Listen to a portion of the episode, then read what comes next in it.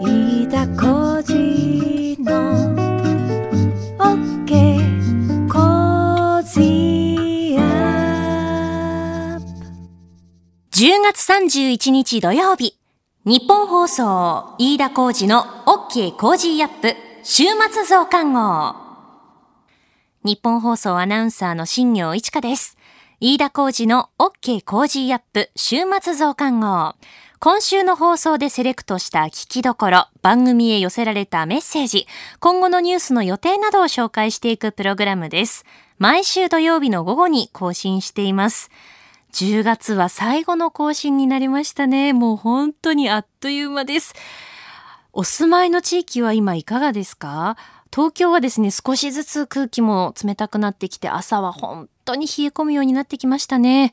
そしてまあ空気がいきなりこう乾燥してきたなっていうのがこう実感としてありまして、朝起きた瞬間にちょっとこう喉がイガイガするような感じがしちゃいました。ねちょっとずつ空気も乾いてきていますので、喉飴を舐めたりですとか、あとハンドクリームでこう保湿したりとかして、喉や肌痛めないようにお気をつけくださいね。さあ、今週は臨時国会が開会、菅総理の所信表明演説、各党の代表質問、アメリカ大統領選期日前投票が激増、バンコクで反体制派でも再開、ANA ホールディングス過去最大5100億円の赤字見通しなどのニュースをお伝えしてきました。それでは各曜日で取り上げたニュースを振り返ります。26日月曜日、慶応義塾大学教授国際政治学者の神保健さん。核兵器禁止条約来年1月発行へというニュースを日本の安全保障という観点から分析していただきました。27日火曜日、初登場、テレビ東京政治部官邸キャップ篠原博明さん。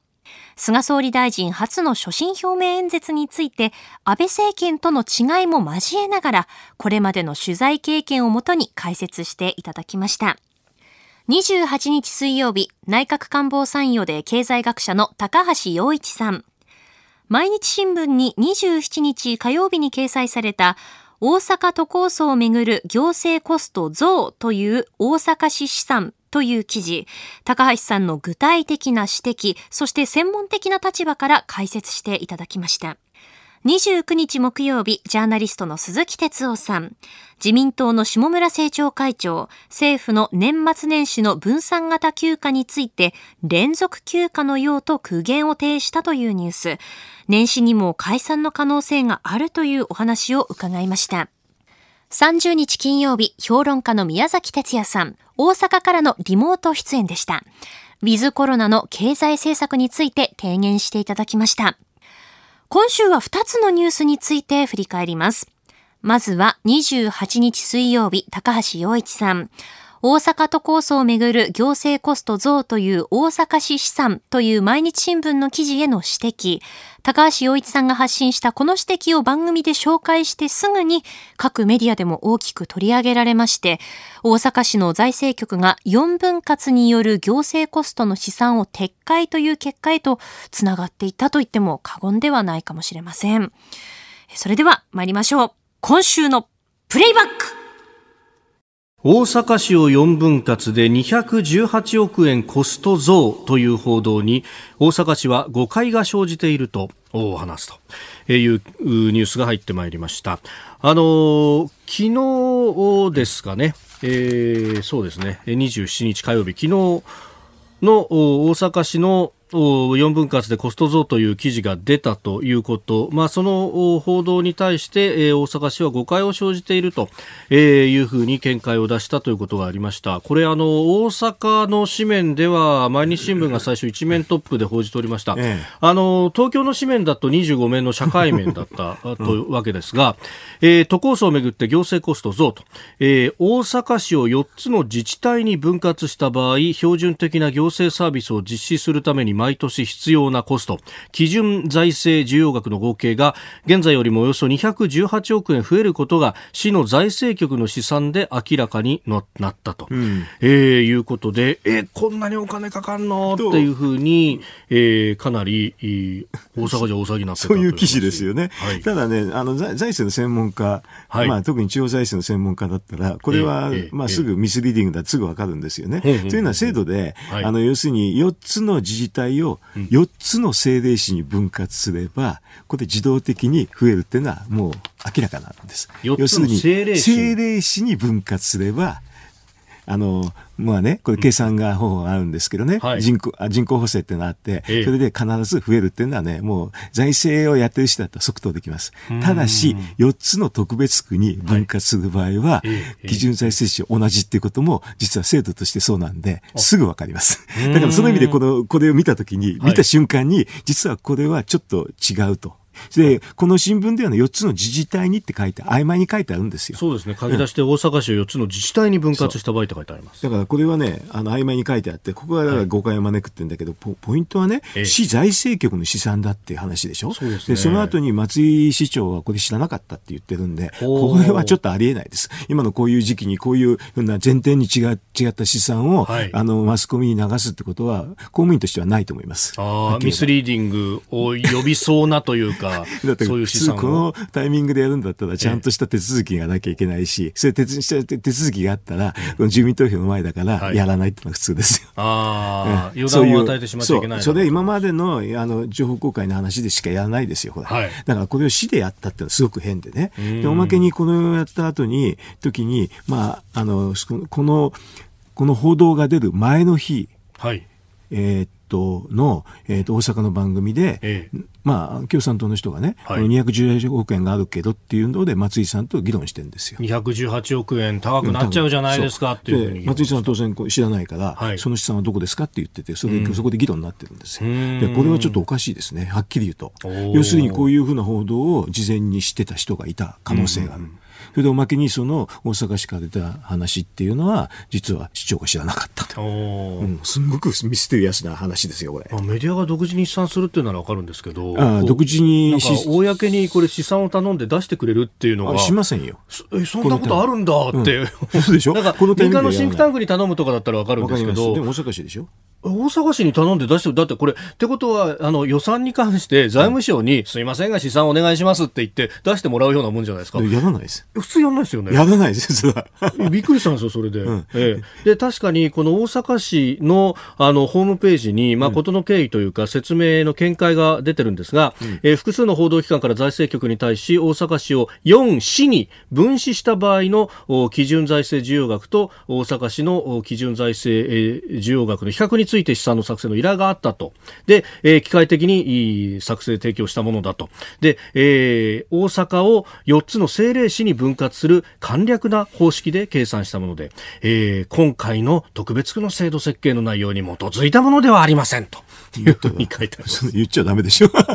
こんなの起こすだけですよ。それおまけにこういう時に、やっぱり市長が知らないっておかしいですよね。うん、で、これね、あの、その、批判に対して答えてる方々の中には、その、おこれやると、あの、標準的な財政サービスを維持するんだったら追加支出がこれだけあると、出し渋ったらサービスが低下するっていうか話ですよっていうふうに、えー、ツイートしている学者さんもいますが。それ間違いです。要するに特別区に分割するわけだから、実は金融財政事情は制度上変わらないという答えす。それはすぐわかるんです。なるほど。うん、だから、それだけの話で、おかしいですね、これね。それでは続きまして、29日木曜日、飯田浩二アナウンサーが取り上げた、共同通信が28日水曜日に配信した25歳から34歳の女性の完全失業率4.7%に上昇というニュース。10月2日にすでに発表されたこのデータをなぜこのタイミングで配信したのか、データから読み解いてもらいました。それでは参りましょう。今週のペイバックパート2。じゃがじゃんあの、親というニュースが、あの、ヤフーのトップに載っててですね、えー、それが、あの、若年女性の失業率4.7%、最も悪化という記事だったんですね。これ、あのまあ、新型コロナウイルスの影響等々でということでですね、まあ、あの非正規の雇用が多かったりとか宿泊や飲食へそのコロナの影響が直撃したりなんかしてという記事なんです。で、え昨日のですね10月28日夕方あ、まあ、6時前ぐらいに、えー、共同通信からこれ配信されている記事なんですけど、あれと思って。というのはですね、これあの、失業率っていうのは、基本的に総務省の労働力調査で出てくるものなんですけれども、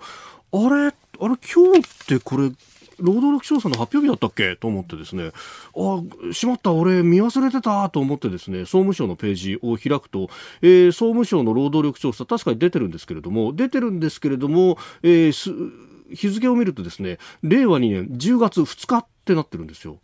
あれ？で、もう一回、こう、記事を見直して、あれ、記事の方を見るとですね、えー、労働力調査で分かったと。で、えー、その、いつの数字？と思ってみると、えー、8月の数字だと。えー、ちょっと待って待って、8月の数字っていつ出たっけ？ってもう一回この労働力調査のページを見ますとですね、えー、10月2日に発表されている、えー、労働力調査、括弧基本集計、2020年、令和2年、8月分って書いてあるんですよ。あれ、おかしいな、これ。今日のニュースじゃねえじゃんっていう話で。今日のニュースじゃねえじゃんどころか、26日前のニュースなんですよ。え？ー、と思って、え、じゃあ何？これ、あの、新しい改定値とかが発表されたのかと思ってですね、私、淡くってこの、統計局のページをこうずっとこういろんなとこクリックしたんですけれども、いや、おかしいな、これ、あの、一番新しいのはこの10月2日分だぞと思って。で、今度10月2日分のですね、労働力調査、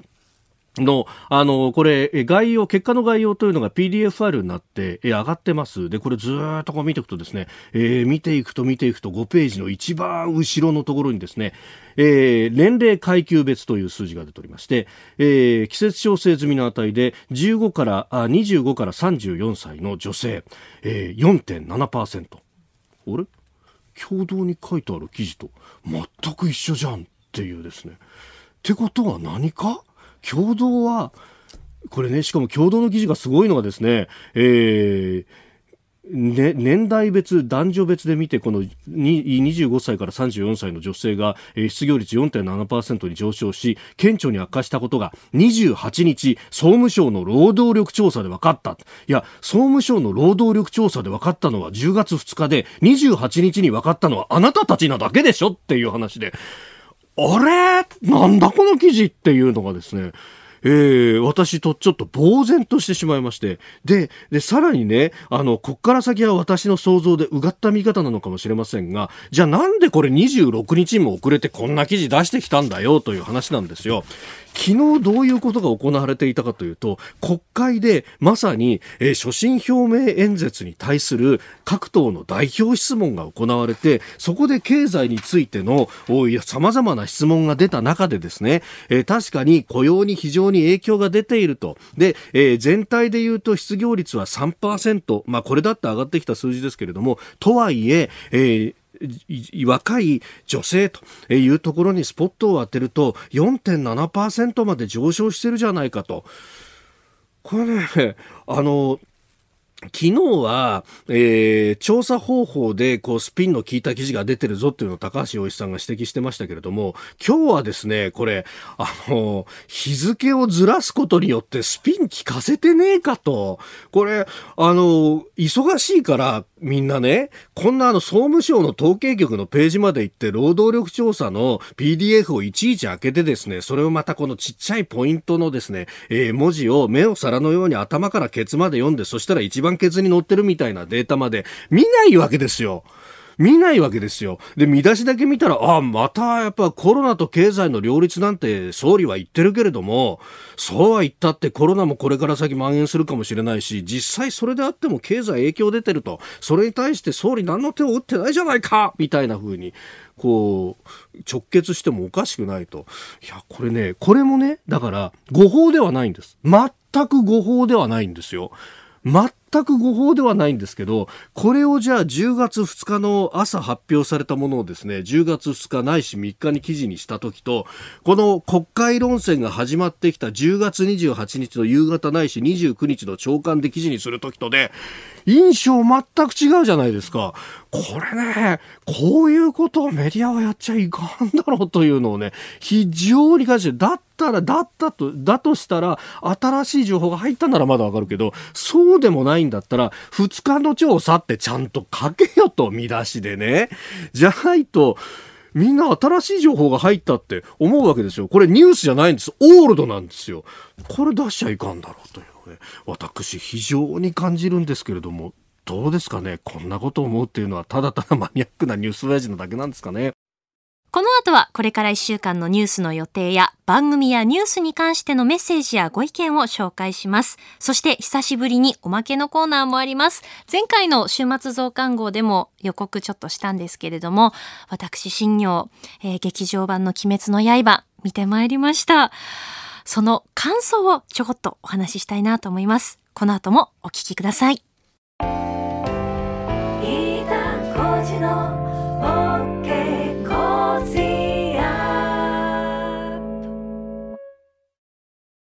新行市佳がお送りしている飯田浩司の OK Cozy up 週末増刊号。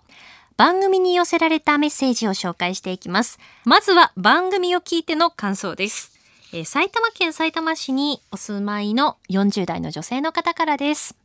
毎朝6時に起きています。朝早く起きるのが苦手ですが、飯田さんの声を聞いてシャキッと目覚めています。小学生の息子を送り出し、娘は保育園へ。私は出社したり、自宅待機だったり、そろそろ週5出社になるかもです。派遣社員は在宅できなくて残念です。これからもいろんなニュースをよろしくお願いします。グッズを希望します。ありがとうございます。グッズお送りしますよ。朝の時間本当にね、お忙しいですよね。えー、小学生の息子さんを送り出して、娘さんは保育園へ。本当に毎朝お疲れ様です。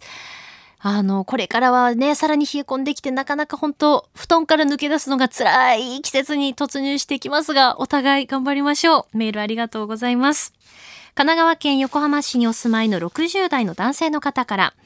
一方的な批判、意見が目立つ番組が多く聞いて嫌になることが多いです。この番組はそれがないのが本当にいいです。リスナーに意見を押し付けるのではなく、考えるヒントを与えるのが本当のマスコミの姿ではと思います。今の立場を頑張って守ってほしいです。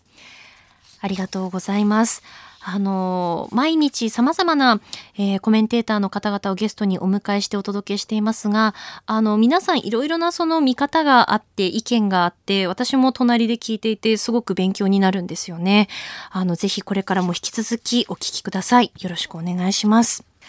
この増刊号でメッセージを紹介させていただいた方には、 Cozy up オリジナルマスキングテープをプレゼントします。続けてメッセージを紹介します。ラジコの有料会員になると、もっと Cozy up が楽しめるというメッセージいただきました。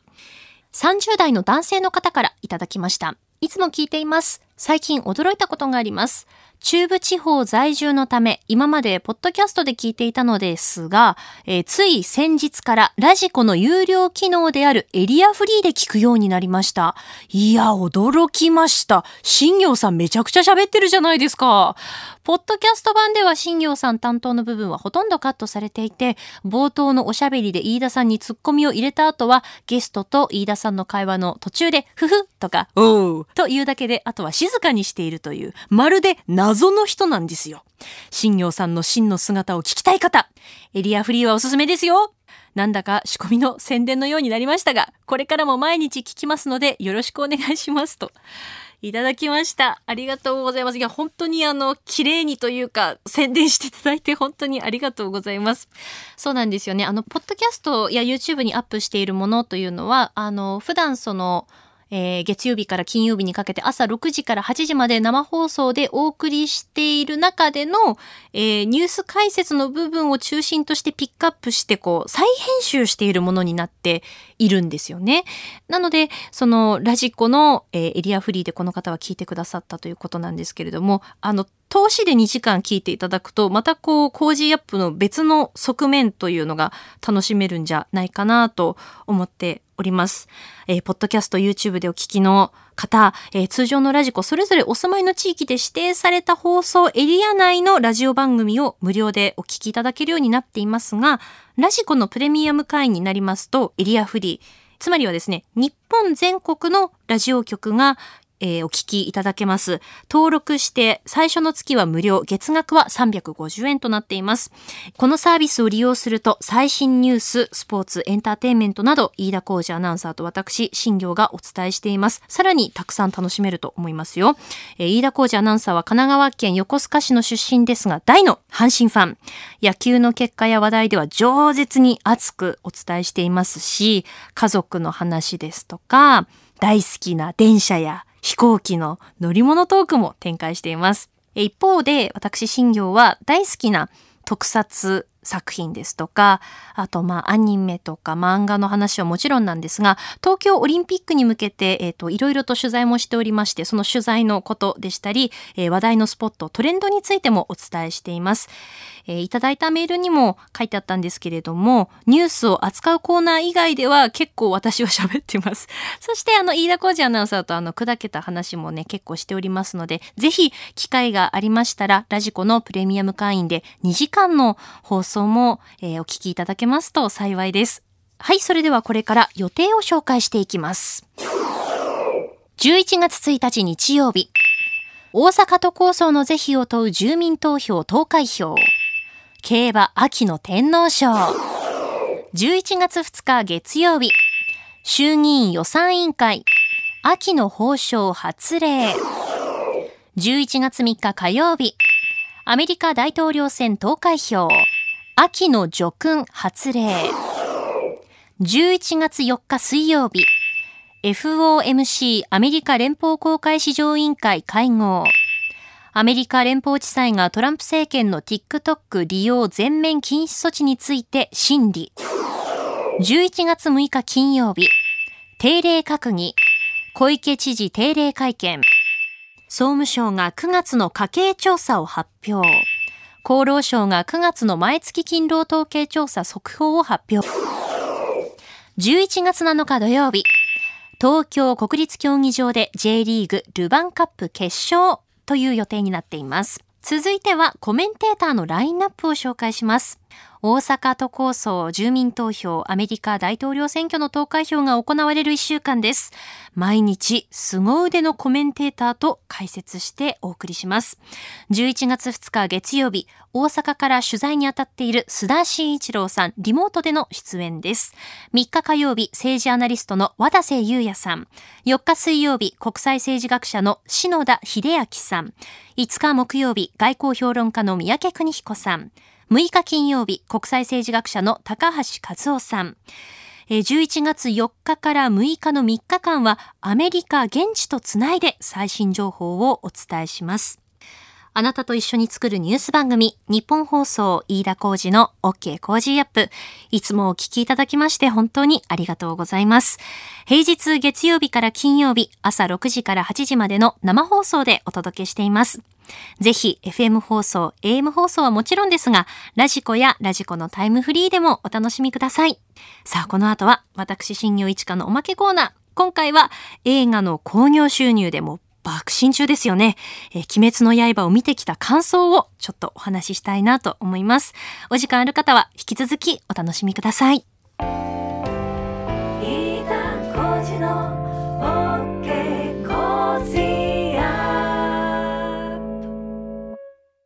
それではおまけコーナーです。え最近ですね、ツイッターですとかいただいたメールを見ると、あの、最近聞き始めましたという方もたくさんいらっしゃるので、改めてちょっとあの、私の自己紹介を恥ずかしいんですが、あの、させていただきたいなと思います。え私、日本放送アナウンサーの新業一華はですね、東京で生まれて小学1年生の頃から、え、高校3年生までは秋田で過ごしていました。なので、東京生まれ秋田育ちです。え、日本放送に入社してからは、6年目になるんですね。で、えっと、私の趣味としてはですね、この週末増刊号でも何度かお話ししてるんですが、あの、特撮作品が大好きで、ゴジラ、ですとか、仮面ライダー、ガメラが結構好きなんですよね。あの、大学の時の卒業論文はこう、ゴジラをテーマにして書いちゃったりなんかもしました。あとずっとこう、エレクトーンっていうあの電子オルガンですね、楽器を習っていまして、小学1年生ぐらいの時からずっと習っていて、小学2年生からずっとコンクールに出続けて、あの、秋田県の代表ですとか、東北のあの上の方の北の3県の秋田、青森、岩手の3県の代表として東北大会に出ていたりとか、結構あのエレクトーン頑張っていた時代もありました。学生時代は特に高校、中学高校の時は本当にエレクトーン一筋という学生生活を送ってましたね。で、息抜きに特撮作品を見るっていう、そんなあの子供でした。で、あのアニメとか漫画とかも大好きでこう読んだり見たりというのもしているんですが、えー、先週の土曜日に鬼滅の刃の劇場版行ってまいりました。最近どうですか？映画館は行かれましたか？映画館に人がこう戻ってきたなっていうのも実感したんですよね。それは鬼滅の刃に限らずなんですけれども、私がこの鬼滅の刃見に行った時はもう満席で、まあ、こういう風にすれば映画を楽しむことができるんだっていうのも、こう実感された方多いんじゃないかなというのも感じましたね。えっ、ー、と、土曜日の午後の回を見たかったんですけれども、水曜日になった瞬間にチケットが取れるということで、あの夜の12時ですね、になった瞬間に取れるというので、友達にお願いして取ってもらったんですよね。で、あの、無事取れたよって報告を受けて、改めてその自分が見る回のその座席どれぐらい埋まってるんだろうと思ってその水曜日の夜に確認したらもう満席で空席なかったんですよね。土曜日の午後の会がもうすでに水曜日の夜には満席になってるっていう、すごい勢いですよね。もうびっくりしました。本当に熱量の高い上映だったなって振り返ると思います。実際やっぱりあの大きなスクリーンで見ることでその迫力というのもやっぱりすごいですよね。その戦うシーンがこんな角度からキャラクターを撮ってるんだってカメラアングルって言えばいいんですかね。すごく躍動感があって、なあ、もう本当に迫力がひしひし伝わりますし、あの、今週水曜日の高橋洋一さんも鬼滅の刃見てきたんだよねっていうのをエンディングで、えっ、ー、と、お話しされていてですね、絵が綺麗でさーっておっしゃっていて、まあ本当にその通りでですね、中でも私がすごく綺麗だなと思って感想したの夜明けのシーンで、少しずつこう、明るくなっていって、雲のその表情とかっていうのが出てくるのが、綺麗だなっって思うのと同時になんかこう切なさみたいなのも表しているような感じがしてですねすごくグッときました。ここまでのお相手は日本放送アナウンサーの新業一華でした。飯田浩二